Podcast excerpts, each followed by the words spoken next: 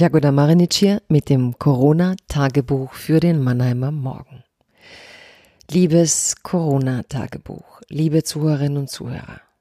Ich denke nicht oft an die Stunden im Physikunterricht, in denen mein Lehrer uns das Relativitätsprinzip nahezubringen versuchte.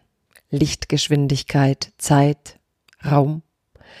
Alle möglichen Experimente zur Veranschaulichung von Relativität.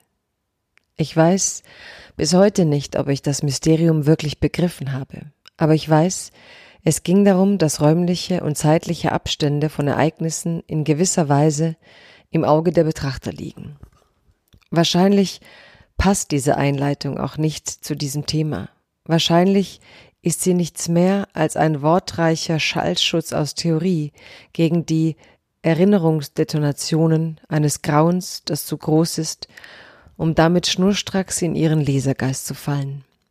Am 6. Juli vor 25 Jahren begann das Morden in Srebrenica. Seit Montag dieser Woche denke ich daran, wie vor 25 Jahren Kinder ihre Väter, Mütter ihre Söhne, Frauen ihre Männer verloren. Der Genozid von Srebrenica war der erste Völkermord in Europa nach dem Ende des Zweiten Weltkriegs. Eine Stadt, an der Grenze zu Serbien und gute zwei Autostunden entfernt von Sarajevo. Die Opfer des Genozids waren die Bosniaken, eine südslawische Minderheit von etwa drei Millionen Menschen, die während des Osmanischen Reichs zum Islam konvertierten. Viele nennen sie bosnische Muslime. In jedem Fall sind es Menschen, denen ihre Menschenrechte versagt wurden, Hoffnungen und Träume, die in Massengräbern verschwanden. Vor den Augen der Weltgemeinschaft, noch heute suchen die Mütter von Srebrenica die Knochen zahlreicher Toter, um sie beerdigen zu können. Am 11. Juli ist der internationale Gedenktag für Srebrenica. Stellen Sie sich vor, Sie wachen in einer Gegend auf, in der jeden Tag Menschen verschwinden, während im Rest von Europa Frieden herrscht und die Menschen Besseres zu tun haben, als an ihr Schicksal zu denken.